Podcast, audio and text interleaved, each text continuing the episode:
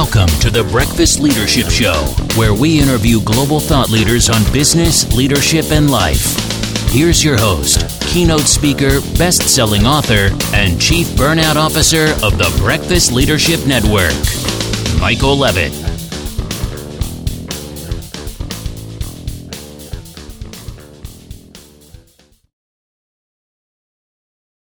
Welcome back. I've got Adam Rosen on the line. Adam, how are you? Doing great, Michael. I appreciate you having me. I'm looking forward to this conversation. So for those that don't know you, why don't you share a little bit about you, and then we'll dive into the conversation.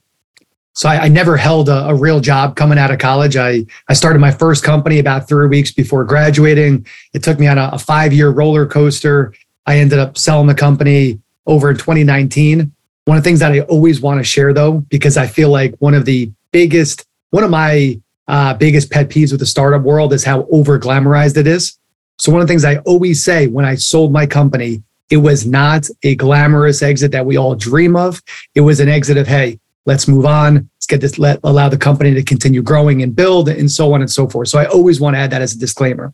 So anyway, I sold the company in 2019, moved out to Hawaii. For the next few years, I did a mixture of buying and selling real estate developments, working with startups and small businesses. And now a little less than 2 years ago, I started my current company, which is called Email Outreach Company. And it was all founded because one of the tech startups I was advising said, hey, I'm struggling to get meetings on the books. Can you help me? And I called on my business partner. I said, hey, I think we could help these guys out. And fast forward to, again, almost 2 years later, we have 21 customers and growing, and I travel the world as I do it. It's an awesome story. And thank you for sharing the non-glamorous part of being an entrepreneur, because everybody thinks it's great, have these X number dollar exits and life is all candy and sweet and, you know, living on a cloud kind of thing. And sometimes it's bumpy. And I joke with people that are not entrepreneurs and they're, you know, working a normal job and they say, I want to be an entrepreneur. It's like, okay, so you're trading your 9 to 5 to the 6 to midnight. Okay. You're aware of that, right? And they go, what? But then they tell me, hey, you're the burnout guy. You tell us not to do that. I said, I tell you not to do that, but sometimes that's what's required. If you got to deliver something or you're building something, yeah, there's going to be sometimes. You just don't want it to be all the time. But when you exited, and obviously 2019, interesting year to exit because we kind of know what transpired after that. I think the work that you're doing now, especially with the email side of things, because so many businesses were doing the online growth and a lot of businesses that weren't in online space, which was still kind of surprising. It's like, well, I thought everybody was. Well, we found out during the pandemic, so many companies weren't. So the fact that they were, you know, looking to get your services and guidance on, okay, how do I get people to actually do something with the email I sent is a very important tool for people to have. Absolutely. For me, with my tech startup, like we raised a little bit of money, but we were not some super well-funded startup. We did not, I started the company coming out of college. We did not have connections in the space that were willing to write us a check because, hey, they know us and let's do something together. So we were forced to get scrappy. So one of the things that we did exceptionally well with my tech startup was we were always good at getting new business. And for reference, we had a campus recruiting startup. So we built a platform of about 100,000 student organizations at colleges all across the country. And then our customers were the B of A's of the world, Amazon, Apple, MasterCard, those types of companies. And how we got just about every single customer, including how we got our student clubs to sign up, was through cold email. So we were forced to learn how to leverage cold email. And I see it to this day, but I've been seeing it is there's this huge gap and this huge kind of hidden X factor that really any company can leverage. We typically work with B2B companies. If you're B2B, you need to be leveraging cold email, but it can work for just about any company. But for most people, it ain't going to work. For most people, email will not work. We ignore 111 out of the 121 emails we get every single day. So it's not like we could just build an email list, write an email, press send, wait back, and the money's going to flow in. That's not how it works. So you got to do it right. And it's an art that I've been learning now for the past 8 years or so. Yeah, it's definitely an art form, and it's funny because, you know, the emails that I send out, you know, I see certain percentages of, you know, open rates and whatnot, and a lot of times it just depends on what's going on in the world, the time of day you send it, and what's going on in the world of the person that's receiving it, because sometimes you'll have people that will, you know, engage every email. You know, you love those people, especially if they buy from you. And there's others that, you know, never really open anything, but then out of the blue, they reach out to you and say, yep, been getting your emails. They've never opened up a single one of them, but they say, yeah, I want to work with you. Okay, cool. You know, so it's definitely an art form. And you know, we talked a little bit about this in the pre-show, but you know, what are some of the things that you're seeing now? Because you've been in this, you know, world for quite a long time now. What are some of the things you're seeing right now at the time of this recording where organizations could, you know, really strengthen their cold email their presence? Because I agree with you, you know, it's definitely something you have to have as part of how you run business. But, you know, what are some of the things you're noticing as far as trends in the industry? I'll get to the trends in a second, but I want to highlight something that you said that I think is really, really smart. It's something that my co-founder and I talk about a lot.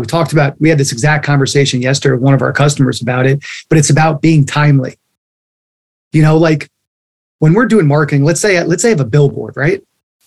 People drive by the billboard. There might be people that are like, oh, it's a really nice billboard. There might be other people that are giving that billboard the middle finger and they're like, I hate that billboard. It's the worst billboard ever. But we don't get that feedback because no one's, you know, emailing us or letting us know that we don't like that billboard. Even on most Facebook ads, Instagram ads, you name it, it's like we might hear it or see it, but most people aren't necessarily commenting on it. With email, you have no idea what type of day they're having. They might have had the best news ever and they're really excited and they're going to email you back and let's set up a meeting. Or maybe they are having the worst day ever. Their boss said something to them. Maybe their husband or wife is nagging them all day. Maybe they're feeling sick. Who knows what happens? And maybe they see you as an outlet where I just want to take something out on you and write an asked email back to you. But so much of it is about being timely, and you have no idea what person A through Z, what kind of days they're having. So it's not like there's a formula that says, hey, I think this person's going to be having a good day at this exact time, email them. But one of the powers of email is the art of the follow-up. It's where a lot of people mess up with email, is they either don't follow up enough or they don't have the proper follow-up emails to get someone's attention, to resonate them in the right way, to have that call to action. But so I wanted to highlight that first. In terms of trends, what we're seeing is some people say, hey, text messaging or phone calls, that's where the future is going. What people have separated is phone calls equals personal, emails equal business. So emails are not going anywhere. In fact, the number of emails that are sent and replied to every single day continues to go up exponentially every single year. So it's not going anywhere. So that's number one in terms of the trends. We can get into more of the nitty gritty of how exactly to write an email, at least from our perspective, but that's the number one trend is email ain't going away. So, and it's also a great tool if we can do it effectively. Yeah, it's important. And you know, there's nothing against those other ways to do it. It really depends on who is your customer and who you're trying to reach. If your customers are young influencers that spend their life on TikTok and Instagram and everything else, and that's how they like to communicate, then yeah, you communicate with them in a way that they're comfortable. But in a B2B world, yeah, you're definitely going to be looking at email. That's going to be the research. You're going to fill out the information so someone emails you back something. It's just one of the tools that we have used and continue to use. And I agree with you. It's not going anywhere, and it's, you know, it's getting smarter. So you alluded to it a second ago. It's like, you know, what makes a smart, let's say, cold email? You're reaching out to somebody for the first time. What are some ingredients, without giving away the Colonel's secret recipe, of course, what are some ingredients that you recommend businesses put in there so it at least, you know, grabs the attention of the person? Yeah, and I'm an open book anyway, too. So like I have no problem sharing every little secret I possibly could with it. Because the way I look at it is the more good emails that are being sent out, the less negatively people look at my industry and cold email in general. So I'd rather us have a lot of good cold emails going out versus the opposite. Our approach is to be straightforward, simple, and clear. One of my biggest pet peeves with cold email is when people try to throw a gimmick out there or a bait and switch. Like, don't be gimmicky. Don't try to trick me into taking a phone call or a meeting with you. Just be straightforward. And what do we do to be straightforward and simple? Subject line is always very simple. It's, hey, here's a shortened version, 6 to 8 words typically, of the problem that we solve. In the base of the email, we don't start off with hi, so-and-so, I hope all is well with you and your family. No, that's the most valuable real estate in the email. We get right to it. So in one sentence, what's the purpose of your email? Then on another line, in one sentence, what's the problem that you solve? Then on another line, what's your solution? Then on another line, what's your social proof? Then on another line, what's your call to action? So do you have 15 minutes for a call?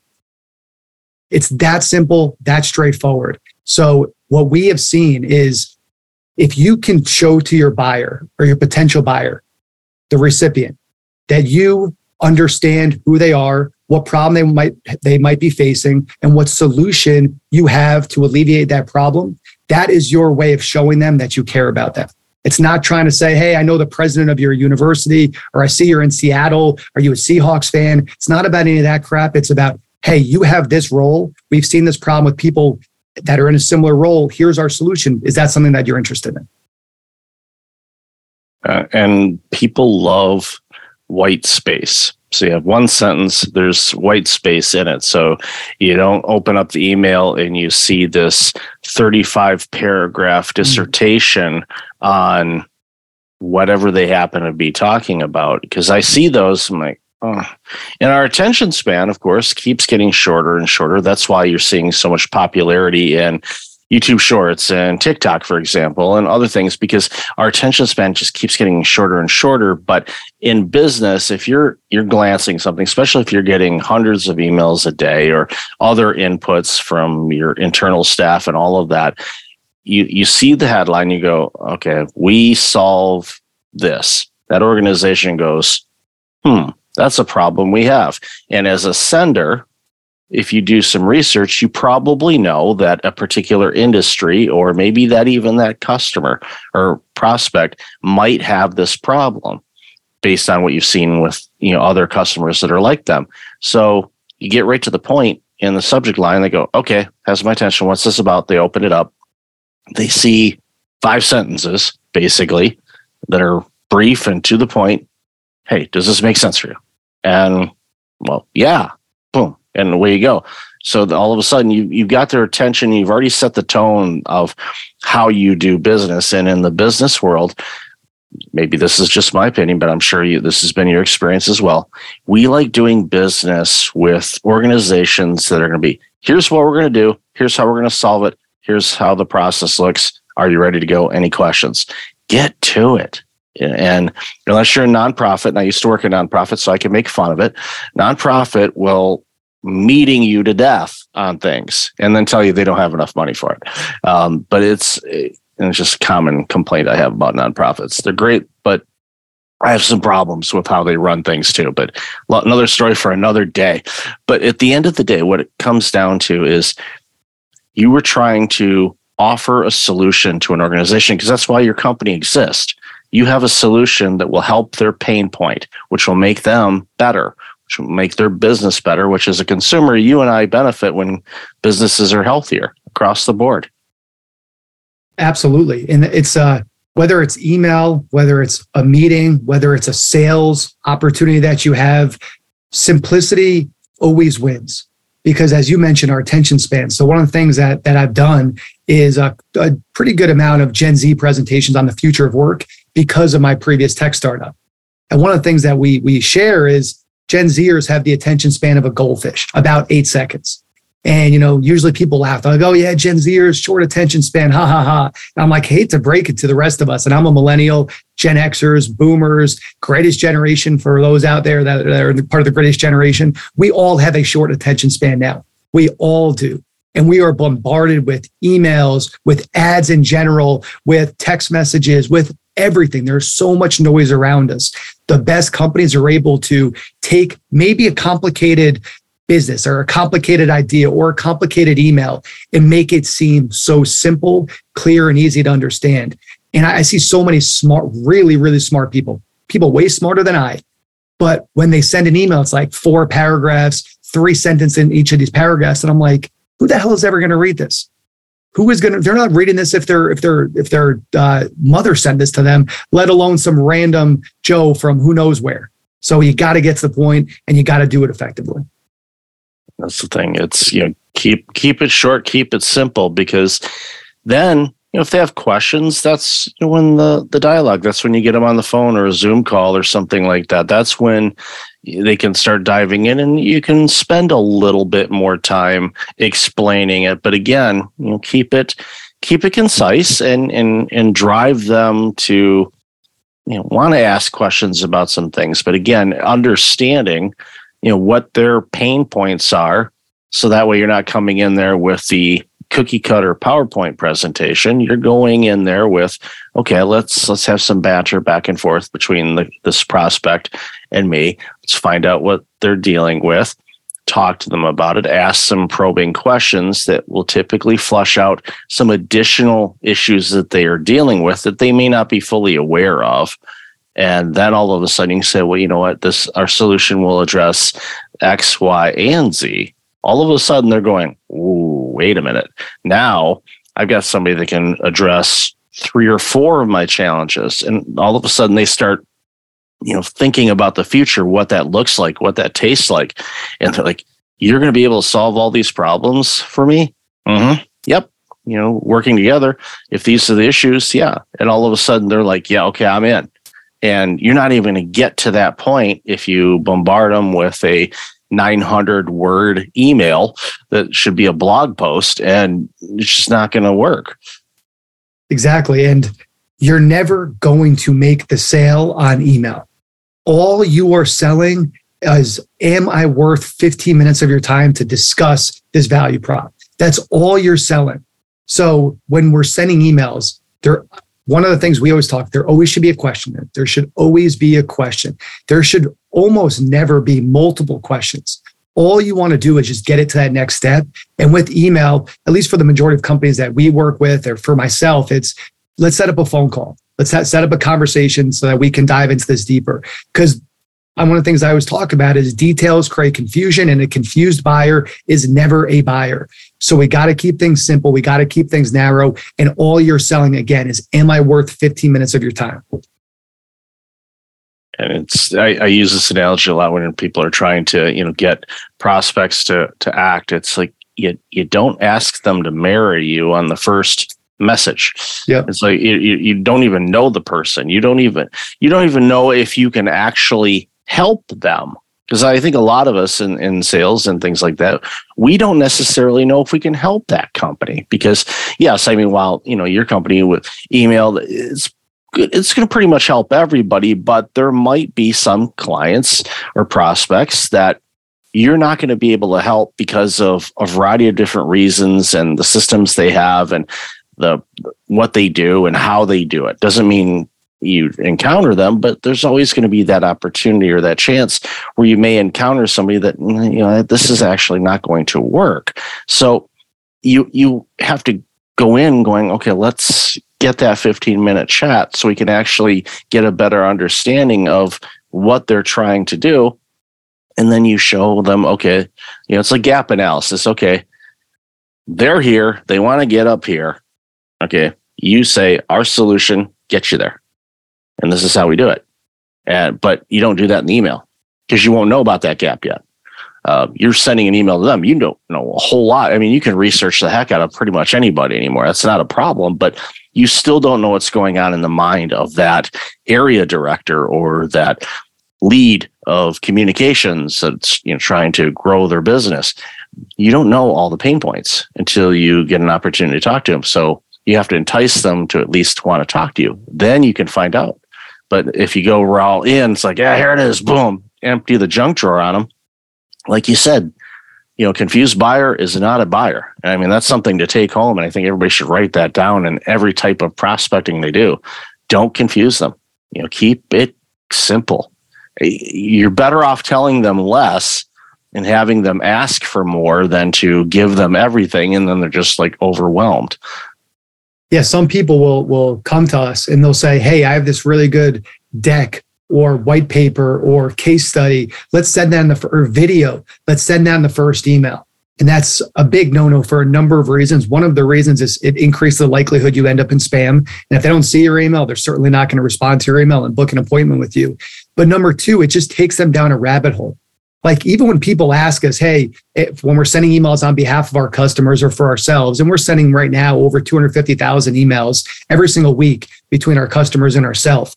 And we'll have people that'll sometimes ask for more information or pricing. And there's times where, yes, you need to give it. But for the majority of the time, all we want to do is say, hey, let's get on a phone call so we can explain this in more detail. Because when you send people down a rabbit hole, number one, it increases the likelihood that they're going to get confused, or they start clicking around on your website. They start seeing other things they forget about. They don't ever come back to you. The less information we can send, the better. And I feel like sometimes we just say, hey, let's send all this stuff out. And in the least friction possible, let's get the highest results possible. And that's why we'll send a calendar link in that first email, or that's why we'll send a bunch of information in that first email. But no, we have to do a better job as business leaders, as salespeople, to condense our message in a way that says, "This is interesting. Let's hop on a call to discuss this for 15 minutes."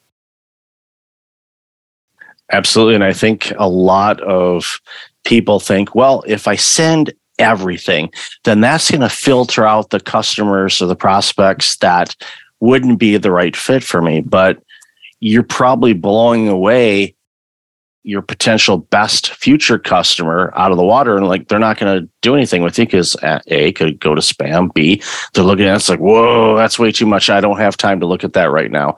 And guess what? They're never going to have time to look at it. They're not going to allocate that time.